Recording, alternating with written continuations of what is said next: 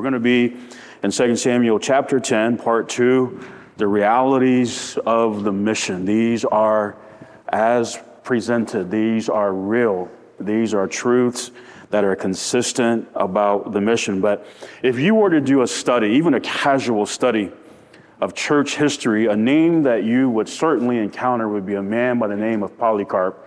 If you've done any study on church history, you are familiar with that name. He was a disciple of the Apostle John. He would have come in contact with people who had seen Christ in the flesh uh, Polycarp. He was the pastor of that great church of Smyrna that you read about in the book of Revelation, a church that was persecuted and faithful unto death. He would have had the original manuscripts of the writings of the Apostle John. He would have had near originals to the rest of the New Testament books. And so uh, this was a very key early church father uh, in the history of the church, Polycarp, so you can dig more. But I want to share with you just some details from his death in 155 AD, which occurred under the persecutions of the Roman Emperor Marcus Aurelius. Many of you are familiar with that name. But history tells us that Marcus Aurelius was very sharp and very cruel toward Christians. Uh, he blamed Christians for earthquakes. He blamed Christians for floods. He blamed Christians for famines. He blamed them for pestilences. I mean, he hated Christians. Under his persecutions, Christians were beaten to the point where their muscles and their veins lay bare. He was cruel. Being an enemy of Rome, Polycarp was apprehended by Roman guards where he requested to pray, and they let him pray. He prayed with such fervency that his guards repented from being instrumental in taking him. Nevertheless, he was brought before the proconsul, condemned, and burnt in the marketplace. The proconsul then urged him, saying, Swear, and I will release thee. Reproach Christ. And this is over. This all stops. Here was his answer Eighty and six years have I served him, and he never once wronged me. How then shall I blaspheme my king who hath saved me? Being tied to the stake, he was encircled by flames without touching him. He was then pierced by a sword, and the amount of blood that flowed was so great that it put out those flames that encircled him. Christians collected his bones and as much of his remains as possible so they could give him a proper burial. Brothers and sisters, we need to reconsider our definitions of what's hard and uncomfortable. we need to rethink this because I'm not sure that our definitions of what I don't like and what I think is hard and what's uncomfortable for me, and you read something like this and you go, Lord, help us.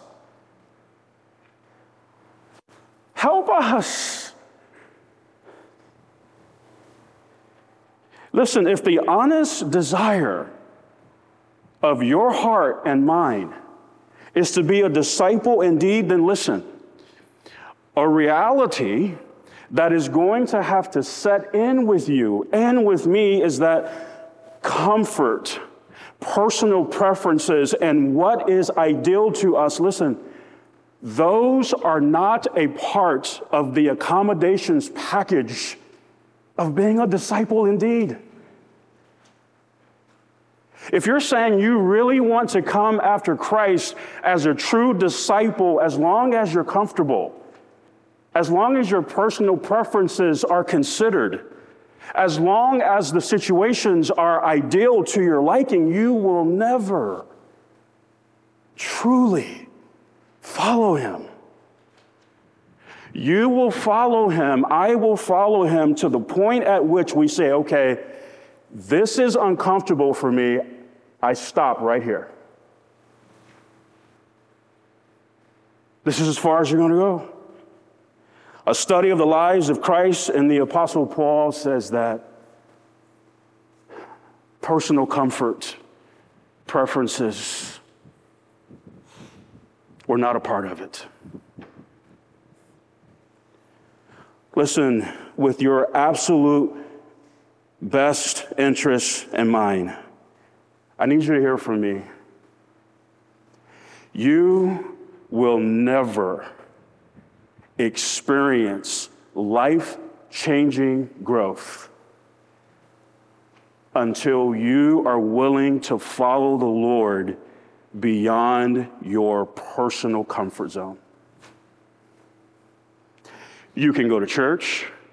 You can read your Bible every day.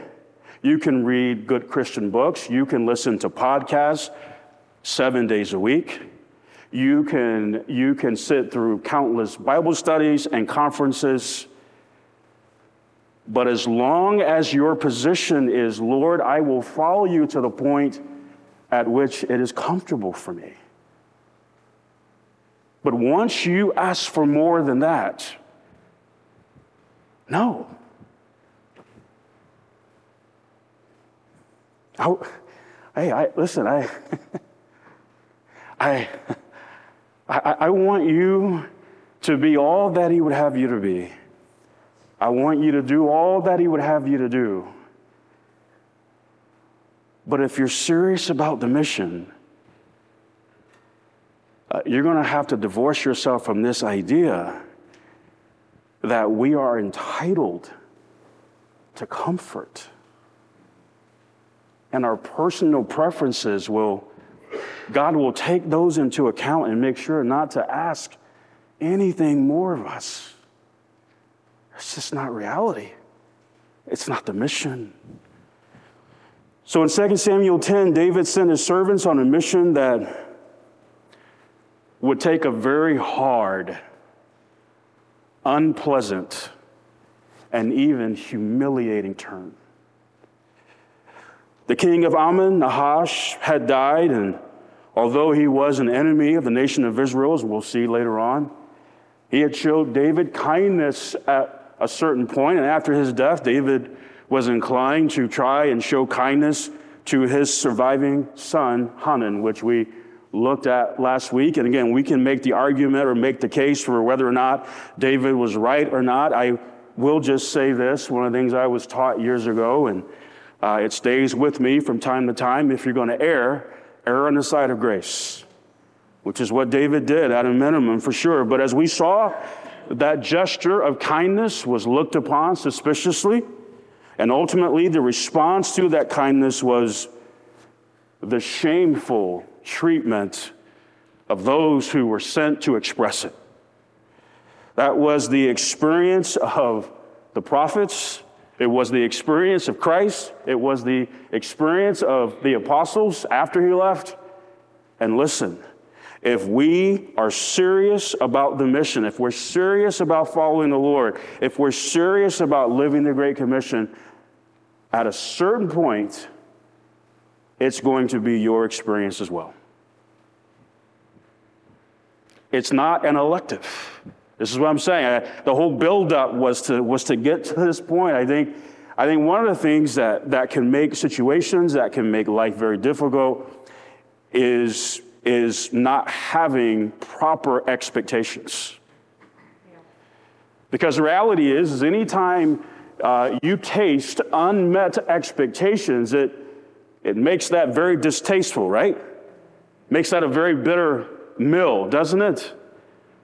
Right? I mean, you, we got to be real. I mean, about what we should expect if we're going to hear what the Lord reminded us of this morning from our brother. Well, what are we really stepping into? Well, this is what we're seeing in this look at the realities of the mission. So we continue in verse 4 of 2 Samuel 10. This is so much better in the Chiefs game, right? Yeah. Come on.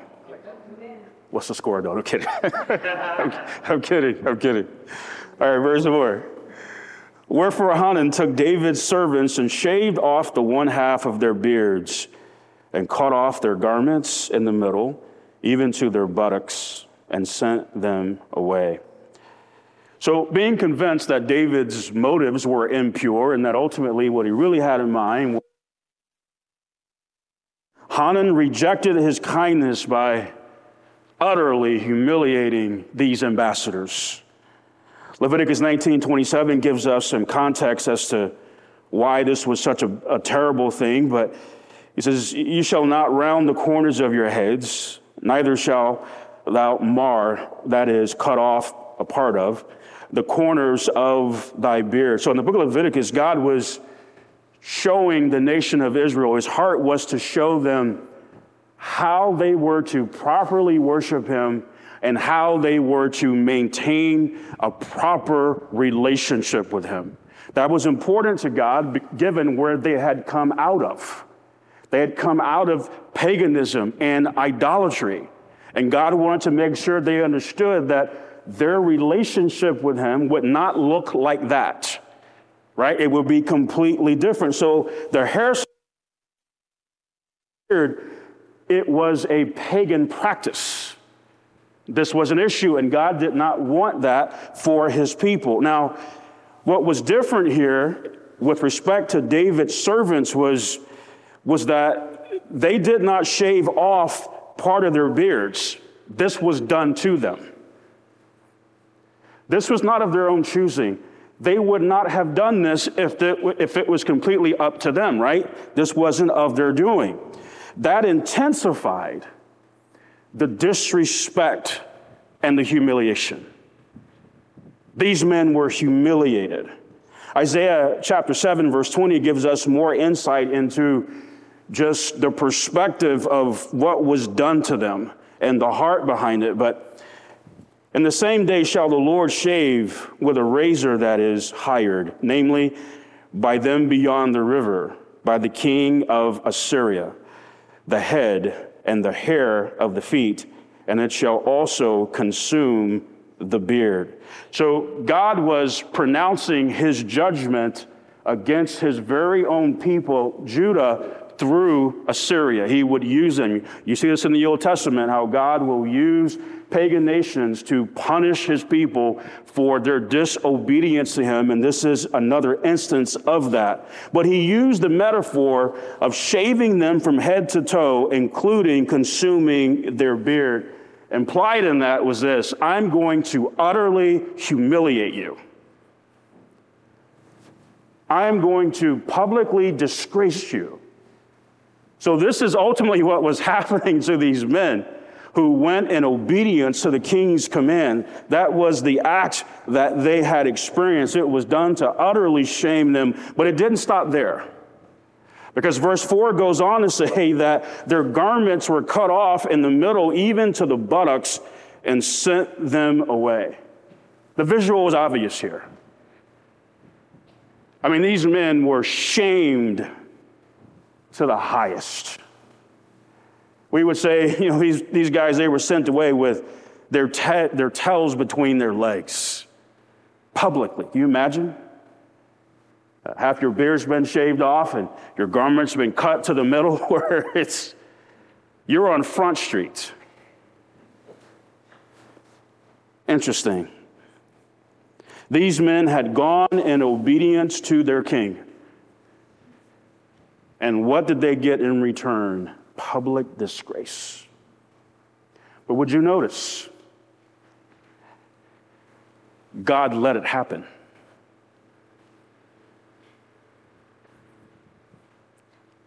God knew it was going to happen, and God let it happen.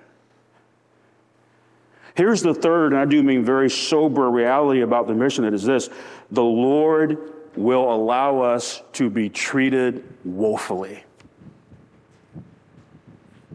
If this hadn't gotten real, it should get real right here.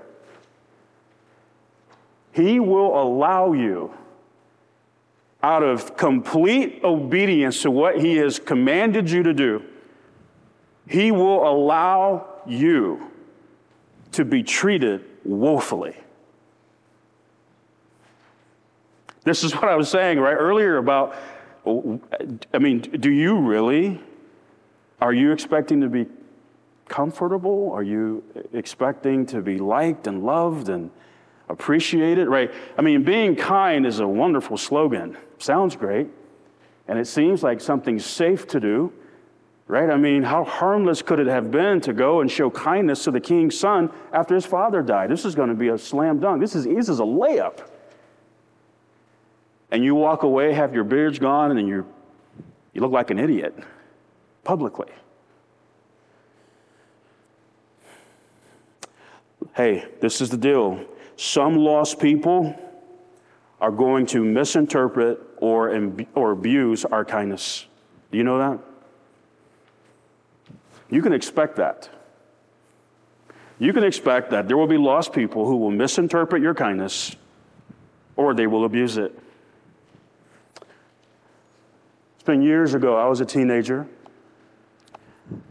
I had a fast food job at Chick fil A in Atlanta. Uh, there were no Chick fil A's in my neighborhood, so I had to go across town to work at Chick fil A. It was close to my high school, which was also across town, outside of my neighborhood. But at this particular Chick fil A, was owned by uh, a believer. His name was Greg. And there were a number of, of high school students who worked at this Chick fil A that belonged to a Christian school. A lot of them were young ladies, and they had to have been praying for me. Uh, they, would, they would talk to me about the Lord, which I thought was funny. I thought it was corny. I thought it was weird. I was a lost kid. I grew up in an urban situation uh, that was weak to me. But these girls would actually give me a ride home at night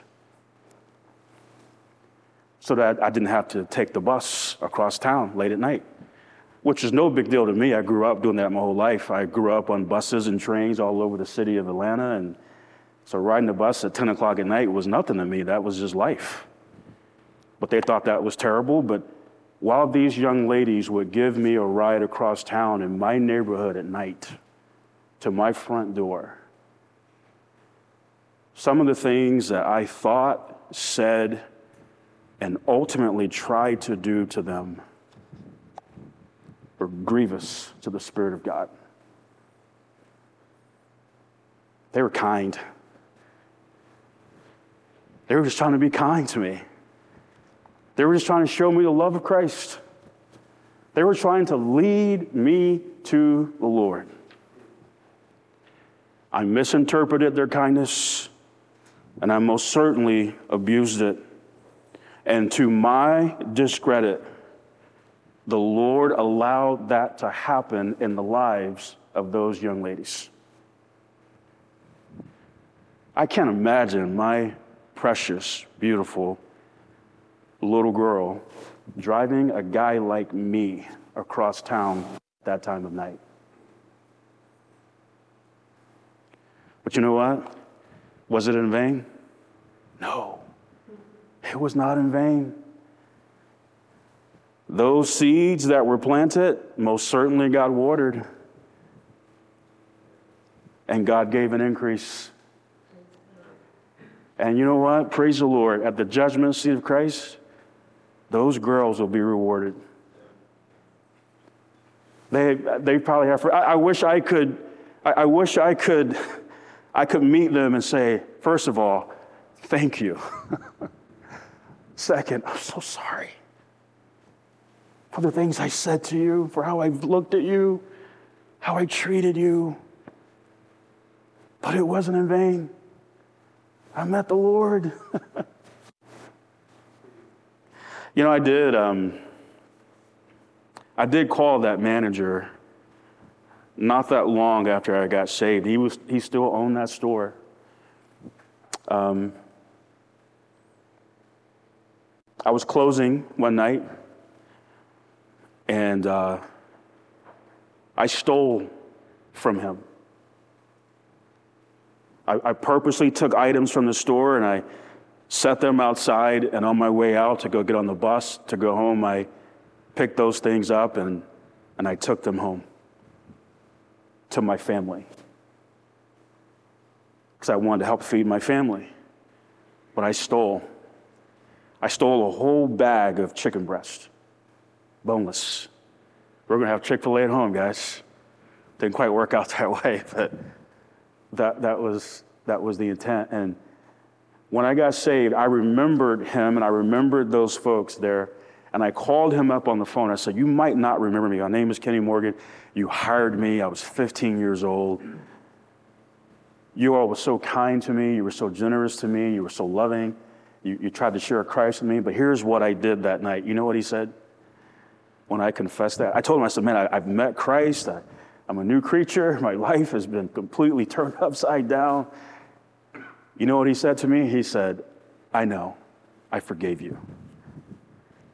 He knew that, I mean, like, you, you don't, you talk about a whole bag of chicken breast. You kind of know if you're doing inventory, something's missing here. I think I know where, where it went. It wasn't in vain. All right, sometimes you can have these encounters and you think, man, what a waste that was. No, it's not a waste. A seed's being planted or watered, man. You just just be obedient. Amen. But here's what we all have to remember. The Lord never calls us to endure something that he did not endure. Don't ever forget that. He's not calling us to endure anything that he himself didn't endure. Look at Matthew 27, verse 27. Then the soldiers of the governor took Jesus into the common hall and gathered unto him the whole band of soldiers, and they stripped him and put on him a scarlet robe. Our familiarity with certain texts and our constant preoccupation with deep things in the Bible can cause us to overlook or gloss over certain things that we shouldn't. And I think that's a case here because here's the point. What do you suppose is meant by the phrase, and they stripped him?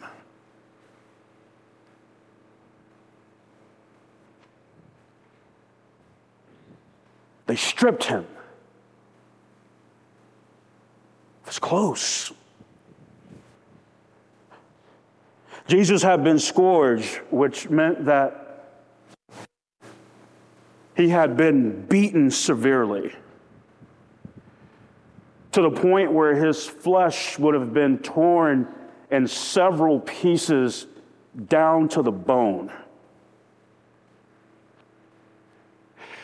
Scourging was so intense, it was so horrific that criminals would often faint, if not die before they even got to the crucifixion because of the intensity of the scourging. It was awful. So here was Jesus. Having been scourged, he would have been covered in blood. Wearied, he was the Son of Man, physically emotionally exasperated. And here he was standing before a whole band of soldiers, which would have consisted of about 600 men. Anybody interested in changing clothes in front of at least 600 men? While they're mocking you in the process of doing so? Anybody want to sign up for that? Think this was comfortable for him? Think this was ideal? Think this is what he preferred in the flesh? I say no. When we think about the cross, I think we often think about the torture aspect of it, and we should. It was that, but I think here's something we overlook. The cross was a humiliating and shameful experience for Jesus. It was humiliating and shameful. Philippians 2 8, And being found in fashion as a man, he humbled himself and became obedient unto death, even the death of the cross. Would you, would you look at that word in verse 8, humbled, and those, the prefix, the first three letters, hum? That prefix means ground. So when you're looking at a word like humble, humbled, humility, humiliation, when you're looking at it here in Philippians 2, verse 8, what we're getting at here is that Jesus, when he humbled himself, even to the death of the cross, listen, here's what he did. He got as low as you could get to the ground. He went as low as you could possibly go. He humbled himself, humiliated publicly, stripped, mocked. To that I say, be careful when you draw lines like, I will not do this and I will not do that and, and I won't be treated this way. Oh. He humbled himself. Listen, he was treated less than a wild animal. Disgrace. The cross is also shameful. Hebrews 12, verse 2. Looking unto Jesus, the author and finisher of our faith, who for the joy that was set before him endured the cross, despising the shame and is set down at the right hand of the throne of God. Despising the shame meant that Jesus did not give into the shame that came with this. It was shameful. But he was not ashamed. But it was shameful. He despised it. And this was also the experience of Paul and Silas. Look at 1 Thessalonians 2, verses 1 and 2 For yourselves, brethren, know our entrance in unto you, that it was not in vain, but even after that we had suffered before and were shamefully entreated. As you know, at Philippi, we were bold in our God to speak unto you the gospel of God with much contention. The shameful treatment that was in view here was the beating and the imprisonment that they had endured. It was shameful. Again, what are your expectations? What are they? Is it comfort? Convenience? Personal preference? If it's that, I'm sorry, but you're going to struggle with the Lord. So am I. God allowed his son, the Apostle Paul, Silas, and many others to be woefully treated. Are you willing to be woefully treated? Can I tell you, if I'm honest, there have been times where, from a, my wife will tell you. Now, I will say, I go both ways in that, like, we went out to lunch last week, our family, and we had a great time. The, the food was great, the service was very good. Um, I, was, I thought everything was, was priced properly. I mean, I, I, it, it, was a, it was a thumbs up experience. And so I said, hey, can I see the manager, please? Say, I just want to let you know it's our first time here. Fantastic restaurant. Food was great. Service was great. Like the prices. Just want you to know we'll be back. Lori's like, all right okay but but but but when it comes to service like listen have you have you eaten out with a family of four recently and got the check. okay, he's like, man, do I need to take out a loan here or what? right? Like, I, I, it's, I mean, you pay top dollar for this stuff anymore, right? So I'm like, well, you know, I, I've got what? Expectations of what I think the service ought to be like and whatnot. But there have been times where I hear that voice in my head that says, Who do you think you are?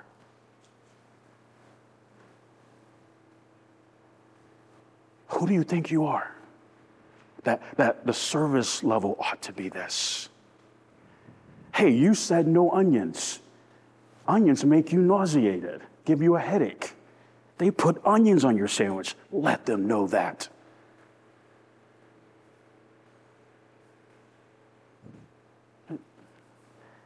Jesus humbled himself. Got as low as you could get. I think he would have just take, taken the onions and just pushed them aside. It's okay. Maybe I need a headache. Romans 1:16 For I am not ashamed of the gospel of Christ for it is the power of God unto salvation to everyone that believeth to the Jew first and also to the Greek. So David referenced the article that uh, was shared in the Life Fellowship WhatsApp chat that uh, alluded or spoke to the fact that 1%, and to his point, probably even less than that, of churches have an ongoing evangelism effort. Do you know why that is? Do you know why that is true?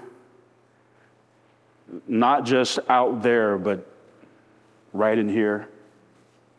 That being Midtown Baptist Temple Life Fellowship. Listen, one of the reasons that many believers refuse to evangelize is because they refuse to despise the shame of doing so.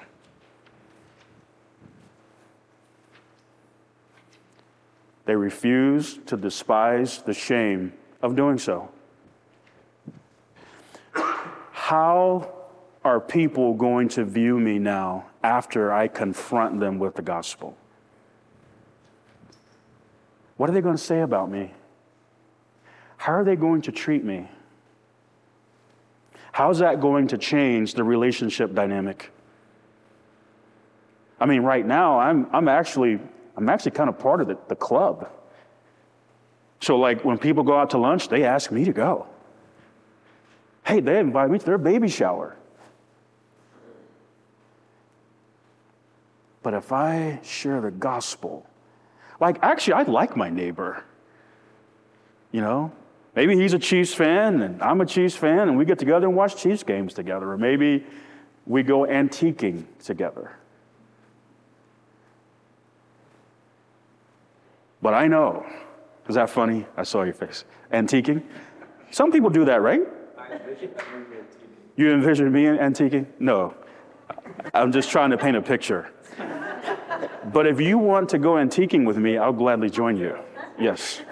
I don't know what I'm doing, but I'll, I'll, I'll join you. But, right?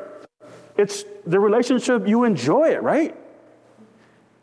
Like, can I be honest? Like, there are lost people I used to work with. I enjoyed them on a personal level. I mean, there were guys that I had a relationship with, some I still do, just especially on Saturdays and Sundays when Michigan's playing, Chiefs playing, these guys are lighting my phone up. You see that, bro? What's going on? Blah, blah, blah, blah. Go blue. right? But you know, like once you go there, it's different, isn't it? The issue is, is that preoccupation with those questions ultimately matter more than God's glory in their soul, which is shameful. Listen, no one is going to faithfully preach the gospel without being woefully treated at some point. At some point, someone's going to let you know you're dirt to them. They're not going to be kind. That's the reality, guys. Although Nahash, Hanan's father, had showed kindness to David, he was a wicked man. He wasn't a friend of God and he wasn't a friend of God's people. Look at 1 Samuel 11, verse 1. Then Nahash the Ammonite came up and encamped against Jabesh Gilead. And all the men of Jabesh said unto Nahash, Make a covenant with us, and we will serve thee. And Nahash the Ammonite answered them, On this condition will I make a covenant with you, that I may thrust out all your right eyes and lay it for a reproach upon all Israel.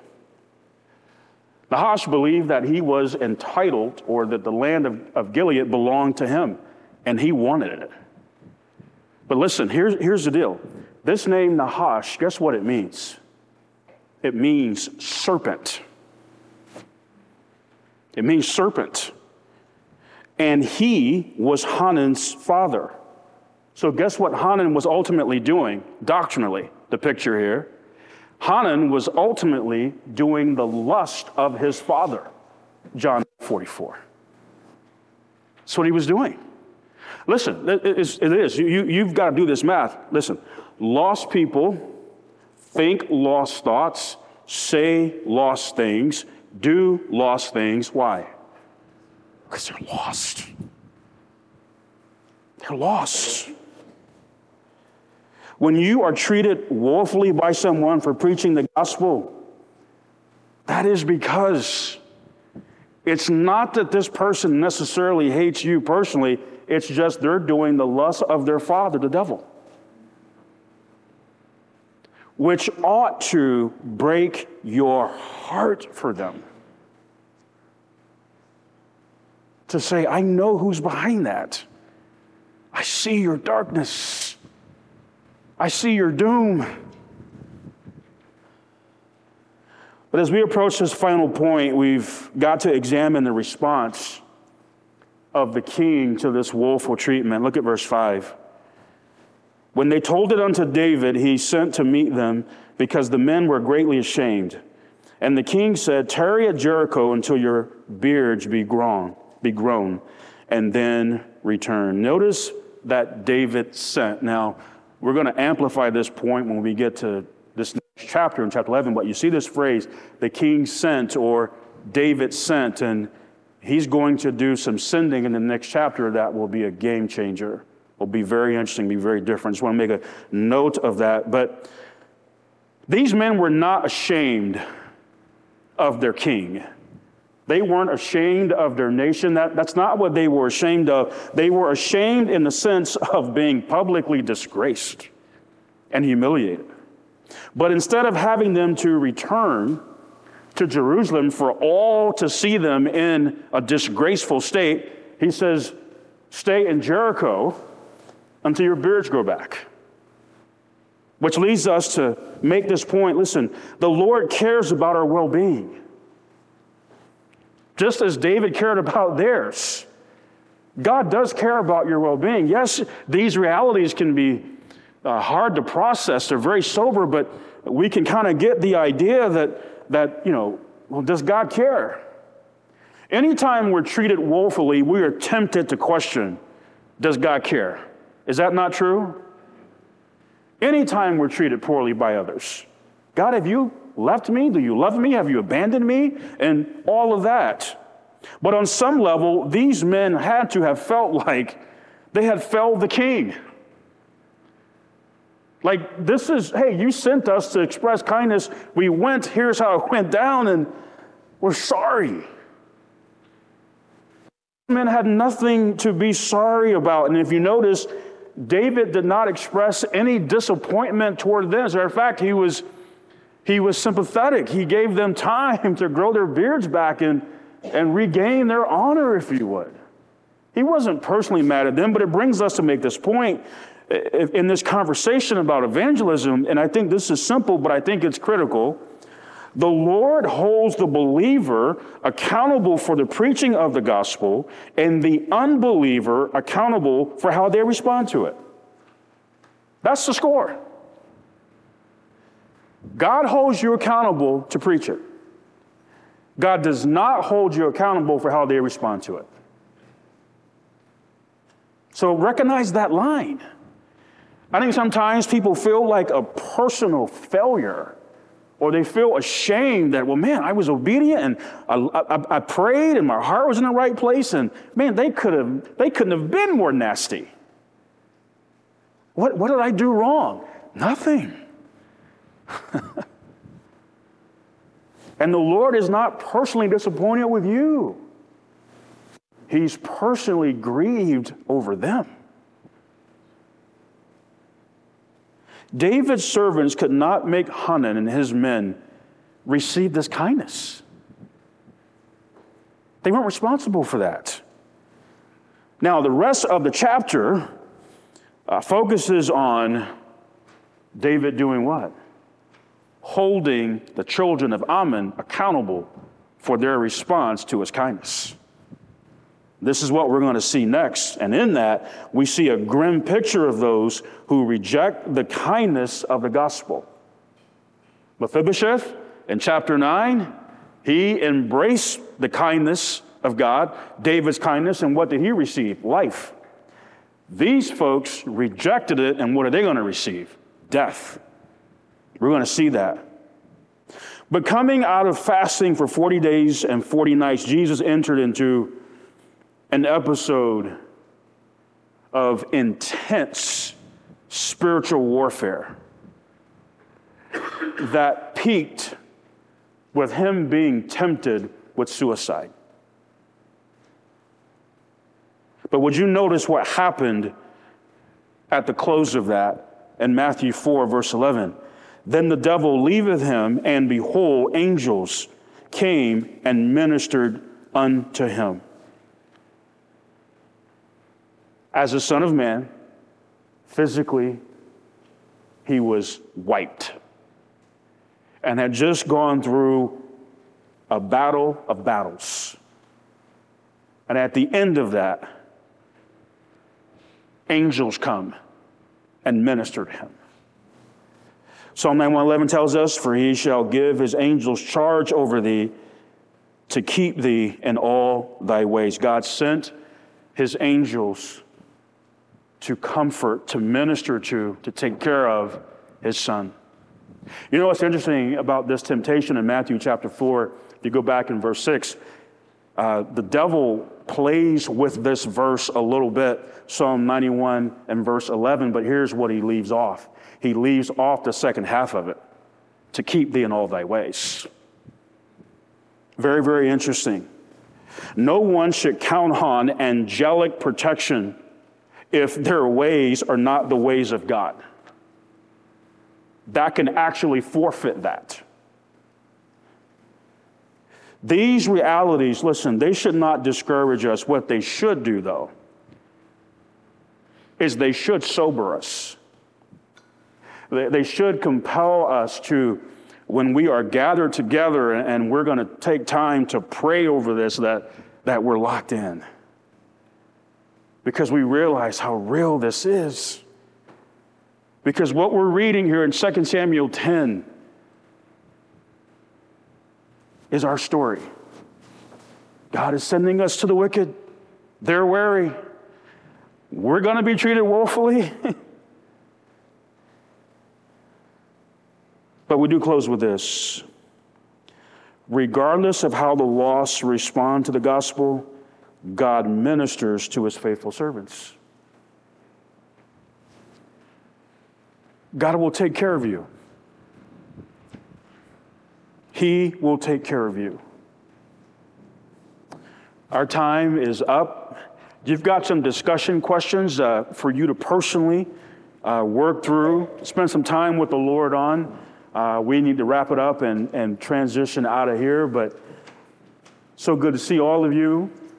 Look forward to seeing you across the street. Look forward to seeing you Tuesday night. Look forward to seeing you next Sunday. Father, in Jesus' name, uh, thank you for your precious word. Uh, thank you for the things that we've heard from you this morning. Lord, help us to hide these things in our hearts for your glory. In Jesus' name, amen.